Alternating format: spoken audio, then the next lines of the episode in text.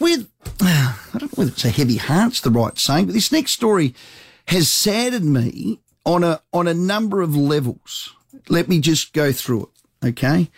Age reporters Peter Ryan and Sam McClure, who we've spoken to, have posted an article alleging Taylor Walker is embroiled in a racism scandal um, that's being investigated by the AFL for an incident at a SANFL match in the quarter time huddle. Uh, that is the only fact in this article that is correct. Ryan and McClure go on to say, and I quote, the age is not saying the player involved made the remark, but the league is attempting to establish the facts.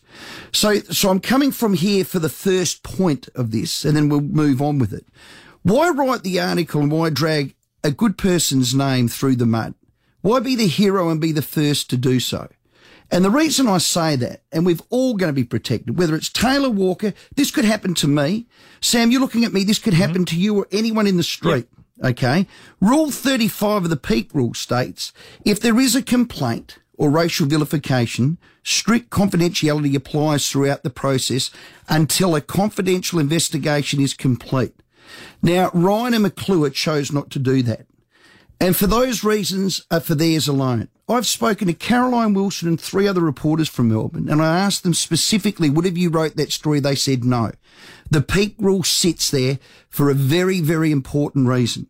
Because if they are false, you need to be protected from it because mud sticks. And that's why I went berserk with Leith um, before three on his show this afternoon and it's protecting all of us. So I don't want anyone saying, oh, Rowie, you're an apologist for a crow. No, this could be any of us. That rule was written for a reason to protect all parties. Now, make no mistake, and I want to make this perfectly clear.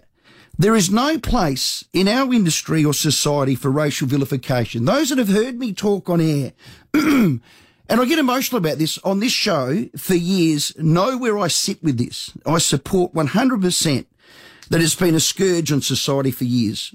Racism, our First Nations people, they've suffered enough, and enough's enough. And I too say zero tolerance. But I'm not going to stand by and have a great man's character assassinated or reputation ruined because of, at this stage, an allegation.